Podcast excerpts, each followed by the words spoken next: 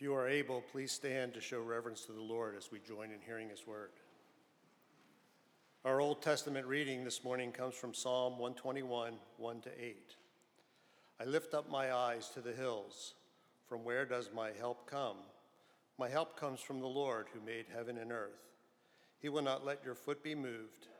He who keeps your, you will not slumber. Behold, he who keeps Israel will neither slumber nor sleep. The Lord is your keeper. The Lord is your shade on your right hand. The sun shall not strike you by day, nor the moon by night. The Lord will keep you from all evil. He will keep your life. The Lord will keep your going out and your coming in from this time forth and forevermore. Our New Testament reading is Matthew 17, 1 to 9. And after six days, Jesus took with him Peter and James and John, his brother, and led them up a mountain by themselves. And he was transfigured before them, and his face shone like the sun, and his clothes became white as light. And behold, there appeared to them Moses and Elijah talking with him. And Peter said to Jesus, Lord, it is good that we are here. If you wish, I will make three tents here one for you, one for Moses, and one for Elijah. He was still speaking when, behold, a bright cloud overshadowed them, and a voice from the cloud said, This is my beloved Son, with whom I am well pleased. Listen to him. When the disciples heard this, they fell on their faces and were terrified. But Jesus came and touched them, saying, Rise and have no fear. And when they lifted up their eyes, they saw no one but Jesus only.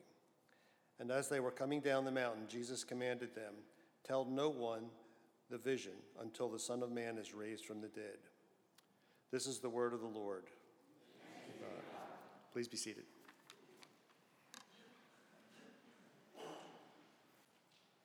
Good morning. I'm Kenny Foster. Just join me in prayer.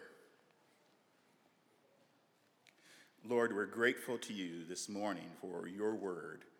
There is no other voice like yours. Your word, Lord, reminds us that it is the source of great peace. And you, you have said, Great peace have they that love your law. Lord, we love your word. And we're grateful for the Lord Jesus Christ, the living word, who has opened your word to us. Help us now as it's spoken Lord, as it is listened to. Be present and glorify your name in each heart, Lord, as only you know how to do. For it's in Christ's name we pray. Amen. There's a fellow was on top of the roof of his second story home putting up a television antenna. That's what you used to do to get TV signals into your home. That's before Comcast and all these other things fire stick and all that stuff. Yeah. But, but it was a large and, and tall, and, it was, and he was trying to attach the guy wires from the antenna to a section of the roof. And the wind was blowing, making it even more difficult. And suddenly he began to slip. yeah, yeah. And he slid down that roof until he caught himself on the little metal rain gutter that went around the eaves of the second floor. And in, in a panic, he, he screamed up to heaven. Isn't there anybody up there who can help me? And the voice from heaven came, I can help you. Well, what shall I do? Let go, and I'll catch you. Is there anybody else up there who can help me? yeah. yeah. You see, when, when you're asking for help, where do you look? And when you need help, don't, don't you evaluate it? You research it, you find out if it's if uh, you find out its effectiveness because you want to know that the help is reliable and that it's not going to let you down. Well, we're in the season of Lent and we're following Jesus as just like Peter and James and John up a mountain. We're, follow, we're following him in his journey to the cross. Psalm 121 is known as a traveler's psalm. It's one of the songs of ascent. The pilgrims while making their, their journey to Jerusalem to worship God, would sing these songs. And singing these songs was a way of, of encouraging themselves as they made their way up to the celebration. And sometimes the trek held dangers. And along that way, you know, is, is there help along the way when you encounter trouble, when you encounter danger? And similarly, traveling through this world, through this life, you need to know where your help comes from. Now, the psalm asks a great question and it gives us a great answer. And the question is From where does my help come? And the answer, my help comes from the Lord. For, for, for unpredictable and inevitable troubles, there is a transcendent, sovereign presence in the Lord. And in the midst of a sea of pluralism, this is a good question. Why is the Lord our only help? Well, the psalm teaches that the Lord, He's a maker who's not a sleeper, but He's a keeper and He protects forever. So let's think about this. He's a maker. Look at verses 1 and 2. I lift my, up my eyes to the hills. From where does my help come? My help comes from the Lord who made heaven and earth. See, God, in His Word, He gives us both the great question and the answer up front. But it begins with lifting the eyes to the hills. And what does that, what does that mean? Well, that word lifting, it's, it's to, to take a burden and, and placing it on something or, or someone else. Well, but why, why the hills? Well, Jerusalem was on a hill.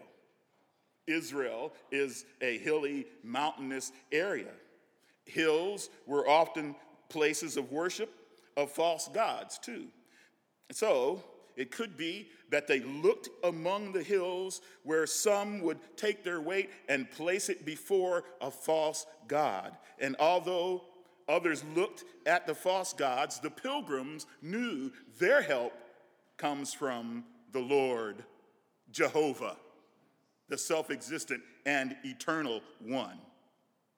And since it comes from the Lord, their help is distinguished from the lesser gods, little g, because the Lord, Jehovah, made heaven and earth. Heaven and earth belong to the Lord. So he knows how the two realms are meant to function. He knows the purpose of heaven and earth. He knows how they're meant to be one. And this is the confidence that the traveler would have as he or she made their way to Jerusalem to worship. When he looks to the hills, he finds there's no God among the hills like the Lord, Jehovah, who makes heaven and earth and sees them as one. The Lord, Jehovah, see, your eyes need to see him. Your eyes need to see the weight of your life being borne by the Lord. Because if He makes heaven and earth, then there is no burden He can't shoulder. There's no competing God out there that can bear the weight of your life like the Lord God Jehovah. So, lifting the eyes is important since it's through the eyes the goal is envisioned. The destination is kept before you. And as far away as the destination may seem, yet the size of Jehovah fills up your vision since he's the maker of heaven and earth. Heaven's stars cannot be counted and the sands of earth's seashores are without number. So, how much bigger is the Lord than the troubles you encounter on the way to worship Him? And since life in those days was spent walking everywhere, you know, it would be something to calculate just how much time. You know, I mean, we have cars and we drive our cars quite a bit, but can you imagine no car, no horse, no buggy, no chariot? You had to walk everywhere that you, you go. Yeah, and if you if you spent most of your life is spent walking everywhere, then your eyes would need to see the Lord in all of his creator glory, filling your mind and imagination as you make the trek, lest you begin to look for help in other created things. The Lord is our only help since he is our maker. And then throw in this other fact about the Lord. Not only is he our maker, he's a, our maker who is not a sleeper. Look at verses 3 and 4. He will not let your foot be moved. He who keeps you will not slumber. Behold, he who keeps Israel will neither slumber nor sleep. Now, you and I, we need sleep, don't we? Okay, some of y'all don't. Yeah, yeah, we need, we, we need sleep. And, and, and also, you know, we, we, need, we need, if you, if you have to bear a burden, you, it, it's needful that you, that you handle it without stumbling, that you can, that you can carry the load.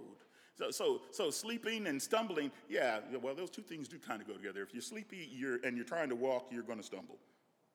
You, you know, but you want to be sure footed. You, you, in, in walking to Jerusalem, you don't want to turn over an ankle or, or break a leg or dislocate a, a hip and then end up limping the rest of the trip. See, this t- the scripture says, The Lord will not let your foot be moved. Here is, as the ancients would say, a sure defense. The Jehovah provides confidence for his people to walk with him. He will not allow, the scripture says, your foot to be moved. Well, how can, how can the Lord make such a promise? Well, so the Psalms are poetry and they don't rhyme, which is what we look for in American poetry. You know, but, but this is Hebrew poetry, and it states an, an idea or a concept, then it explains what it means in the next line. And this is called chiasm. The, it's, it's the idea of, of feet moving. That is confidence. And the reason the confidence is high is that the reason he will not let your foot be moved, it's because he doesn't sleep or slumber. So, Mesopotamian, Sumerian, and Egyptian myths and, and literature sees this lack of response from other gods to, to the problems of their people. It, it sees them as those gods are asleep. They're, laying, they're, they're, they're lying on their beds. In the archaeology study Bible, it has this Egyptian admonitions of Ipuwer, and it's, he's questioning that the misery that, that, that, that is of, of, the people is a result of the, of the sun, gods, the sun god's neglect. And he asks this question, these questions, where is he today? Is he sleep? Behold, his power is not seen. Sounds like the Psalms, doesn't it? Does it sound like something that David would say? And then, and then too, you know, when you think of, of Elijah and he's on the mount with uh, the prophets of Baal, what does he do? He mocks them with these very type words, right? Yell a little louder. Perhaps your God's in the bathroom. That's a loose translation of what that, that text says. Yeah, so, so, so, so here, here the other cultures had this same thing about their gods, their power, their power. But see, sleeping gods don't answer your prayers. Sleeping gods are unaware of their worshipers. Sleeping gods, little g, are no gods at all. Jehovah, the living God, is never unaware of the journey of his pilgrims. Hallelujah. Now, I can remember during my college years being a security guard at a construction site I, I was the only one on the site do, in the middle of the night. Uh, carrying, so if you're, if you're about to go to college, I would advise you don't get a job where you, where you get no sleep and you have to go to class the next morning. You know, don't do, yes, particularly if you're a freshman. don't, don't do that. You know, so, so, I mean, it was difficult to stay awake. I mean, there were times I'd fall asleep, and I don't know how long I would be asleep. I mean, it could be 30, 45 minutes, you know, and, uh, you know, the supervisor would come around. Oh, yes, everything's fine. I had no idea what was, I was completely unaware because I had been asleep. Well, see, the Lord is not a sleeper. He never wearies. He's not aloof. He's never overrun by the night. He's never exhausted. Now, many have accused God of sleeping on the job, but if God actually fell, imagine if God actually fell asleep, the whole universe would collapse into chaos. Mountains would crumble into the sea. The sun would shut out its glories and refuse to shine. Asteroids and, and comets and meteors would hit our planet with greater frequency. But the Lord never sleeps, He never slumbers. And see, this is a comforting word for the saints of God because He's aware of your lives right now. Are you praying about anything? Are you, are you praying about an, an illness? God knows. Are you praying for wisdom in a decision you must make? The Lord doesn't have an out to lunch sign, but He's always vigilant, and His ears, the scripture says, are attentive to our cries. See, are you praying for a loved one's salvation? Jehovah is the God of every circumstance. He knows exactly how to reach that son or that daughter or, or that spouse. He knows exactly how to reach them at exactly the right time. See, do you think he's indifferent to your grief? He's with you through the night watches of mourning. The Father of mercies is not wearied at your continual coming. You can be confident. You can be confident in your life's journey that the Lord is not an inactive, uninterested, dozing deity. You and I can rest since the Lord never sleeps or slumbers. He's not a sleeper, but He is a keeper. Look at verses 5 and 6. The Lord is your keeper. The Lord is your shade on your right hand. The sun shall not strike you by day, nor the moon by night. The Lord is our maker who's not a sleeper, is actively keeping his people right now. The Hebrew word for keep, keeper is, is shamar, and it has a, a wide range of meaning. It means to, to hedge about, to have charge of, to celebrate, to preserve, to treasure, to guard, to retain, and, and, and more. And this word is used six times in the text. So God is trying to tell his people, he's trying to tell his people something about how he values them. You see, the people of God were spending a lot of time walking to the temple. You know, throughout the year, yeah, there's a lot of time. There's, and it would take days, and, and in some cases, weeks. Boy, some of you would have a struggle with that coming to church. if it takes that long to go, yeah, yeah. So so there's there's there's all of this preparation that sometimes you would have to spend weeks or months preparing to take this travel. And while traveling, then you're exposed to dangers of the road. During the daytime, you're exposed at nighttime to, to, to, to the dangers, you know, the things that provided cover for, for thieves or, or self inflicted injuries. You took a wrong, you took a wrong step and, and you turned over something.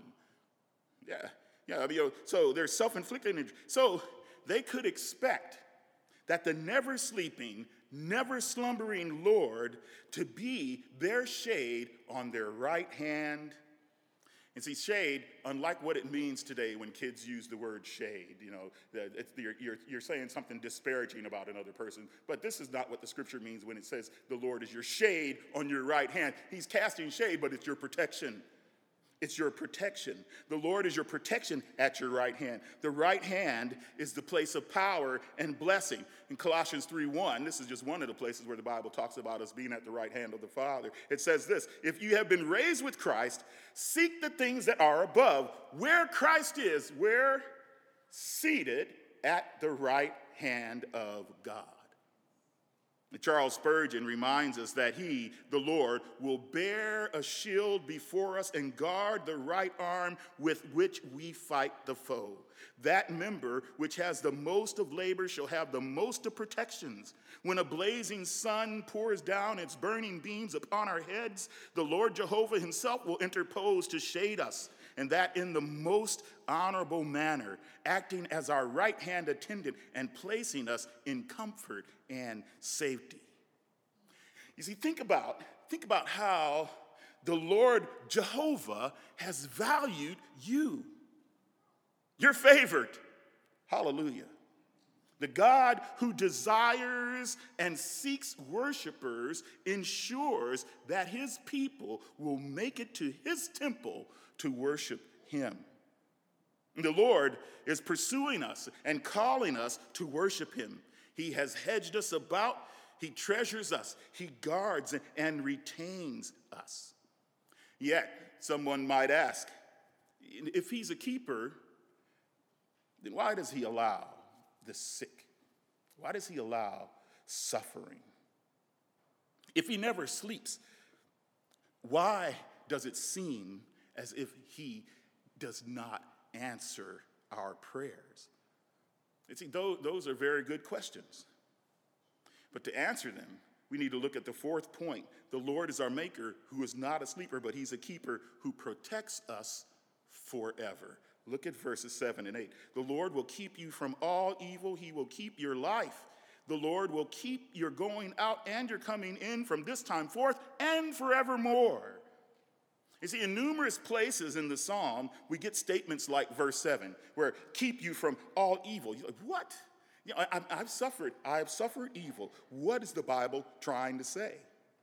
You see, what you have to do with, with, statements like these is to remember the genre of literature that you're, you're reading in the scripture, that this is poetry. So it's not meant to be taken literally as if all evil. Nothing bad is ever. You're not supposed to stub your toe. You're not supposed to have a car wreck. You're not supposed to get bitten by a mosquito. You're not supposed to have an allergic reaction. Now, that's not what the passage is saying. That's not, that's not the way to take it. But that's the way the devil tried to use it when he spoke to Jesus in Matthew chapter 4, verses 5 and 6. And look at what he says, because he's quoting a psalm. Then the devil took him to the holy city and set him on the pinnacle of the temple and said to him, If you are the Son of God, throw yourself down, for it is written, He will command His angels concerning you, and on their hands they will bear you up, lest you strike your foot against a stone. Now he's, quote, he's quoting the Psalms. You know, and that's, you know, and, and and it kind of sounds like verse 7 of, of, of, one, of, of Psalm 121, right? You know, it sounds like, yeah, it keep you from all evil statement. But Jesus counters the, the misuse of Scripture, and he says to him, and again, it is written, You shall not put the Lord your God to the test. So you need to understand the genre in the light of other scripture to understand what the Lord is saying. So, so to understand verses three through seven, you have to do so in this psalm. It's really easy, in particular in, in the light of verse eight. The keeping you from all evil, the keeping your foot from stumbling, and the Lord being your keeper. It's all a part of the Lord protecting us from this time and forevermore. You will go through sickness from this time, but it will not be forever.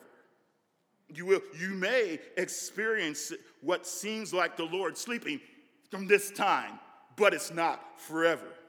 You might be praying for healing in the corridors of the hospital in this time, but the Lord chooses to take your loved one home forever. There is the ultimate healing. And remember, we live in a, a broken world. And in a broken world, suffering is, is not understood in assessing blame or what caused this, but it's understood. It's in, in, in understanding God's purpose. See, Jesus said this uh, concerning the man who was born blind in John chapter 9, verse 3, when he was asked, Rabbi, who sinned, this man or his parents, that he was born blind? And Jesus answered, It was not this man it's not, it was not that this man sinned or his parents, but that the works of God might be displayed in him. John Walton and Andrew Hill in, in, their, in their book, it's a reference book, you know, it's, it's, it's called The Old Testament uh, Today, and it's a journey from ancient context to contemporary rel- relevance. And they make this point unless there's some immediately obvious or unidentifiable cause, unfaithfulness leading to divorce, drunken driving leading to one's own disability, we should turn our attention away from the past, the cause, and look to the future, purpose. See, what difficulty are you going through right now? Is it illness? A recent diagnosis? The death of a loved one? The loss of a job? A hard surgery? Perhaps you're waiting for an answer to a, a, prayer. It's something you've been praying for for a long time. Well, certainly, we've been praying for, for Scott and Megan Dillon for their children, Jack and Angela, to get visas so that they can come and be here with us in ministry. We've been, we've been praying and waiting. So the question, the question then, and in, in all of these, is not why, what's the cause, as, as so much as it is what works of God might be displayed in this now. See, the Lord intends to protect us from this time forth, not by promising that bad things won't happen, but by delivering you through them. Thus, transforming the sufferer in a broken world into a person of beauty in this world and the world to come. Now, someone will ask, How can you know that the Lord will do this? Well, the text tells us we know this because he's the maker of heaven and earth.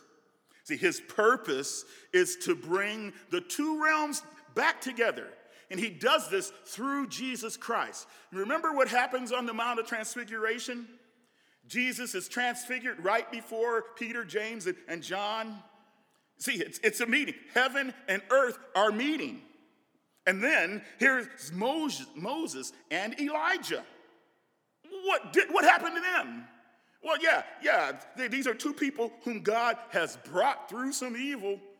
Remember Moses? Moses, nobody knew where he was buried because you know he, he, he didn't get to go into the promised land after after after 80 years of struggling with folks. You know, he didn't get to go into the promised land because he instead of speaking to the rock, he struck the rock, and God said, Okay, Moses, you forgot you didn't honor me. So now you're not gonna go see. Look at the promised land, but you're not gonna go in. Moses, yeah, he went through some evil. He went through Elijah. He went through. Yeah, you know, remember his story? Yeah, he went out. He went. He went out in a uh, in a whirlwind, but he was one exhausted man. You know, he, he had worn himself out trying to trying to to to show that God is the Lord. Yeah, he, he, he was worn out. He went through, but God preserved both of them through someone because here they are. They both appeared and began to talk to Jesus. Peter's enamored. Lord, let me build a tent for you, one for one for Moses and one for Elijah too. Know, and then the, this bright cloud uh, overshadows them, and a voice from the cloud says, This is my beloved Son, with whom I am well pleased. Listen to him. See, Jesus only no one else. And now in Luke chapter 9, the same, in the same story, that you, you hear what they talked about, because it tells us that what they talked about is was Jesus' departure and what he was about to accomplish at Jerusalem. So they were talking to Jesus about his death, about his, of what was going to take place on the cross, that he was going to suffer something evil in this broken world. But notice, Jesus isn't asking why but he's focused on what it is to accomplish. And what does it accomplish? Well, Ephesians 1 9 and 10 tells us that heaven, heaven and earth being reconciled so that the forgiveness of our sin is being brought into and god lavishing his grace on us it's heaven and earth becoming one. Because there's what the text says that he the lord is making known the mystery of his will according to his purpose which he set forth in christ as a plan for the fullness of time to unite all things in him things in heaven and things on earth You see, Jesus' death on the cross accomplishes this union and thus a protection that is ours forever. Hallelujah. Yeah, well did the songwriter say, when Christ, the mighty maker, died for man, the creature's sin, so that we are kept by our Lord. Because in Jesus Christ, and through his death on the cross and his resurrection for us, our going out and our coming in is guarded by the Lord. Your life is preserved, kept. Hallelujah. If you don't know any other word today from this sermon, remember that one. You're kept. See, Jesus knows, friends, he knows what it means to be a traveler. Before he was born, he was on the road.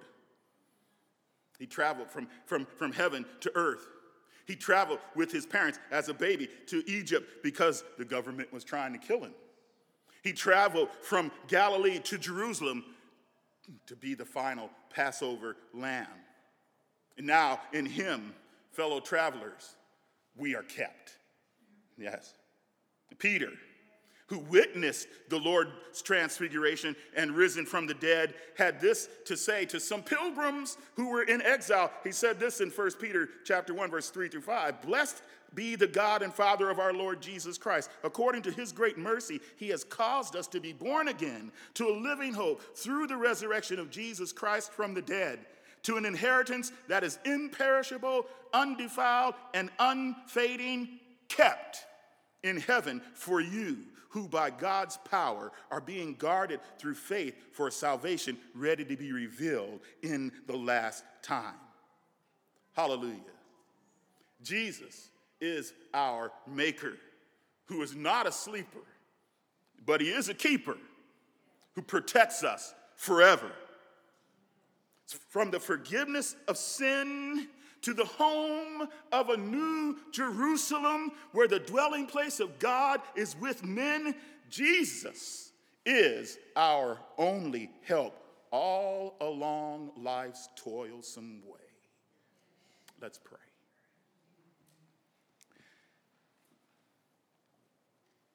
Lord, as we bow before you, as we, as we as we come into your presence, and we are here in your presence, and your presence is here with us. Oh, Lord, thank you for being our help.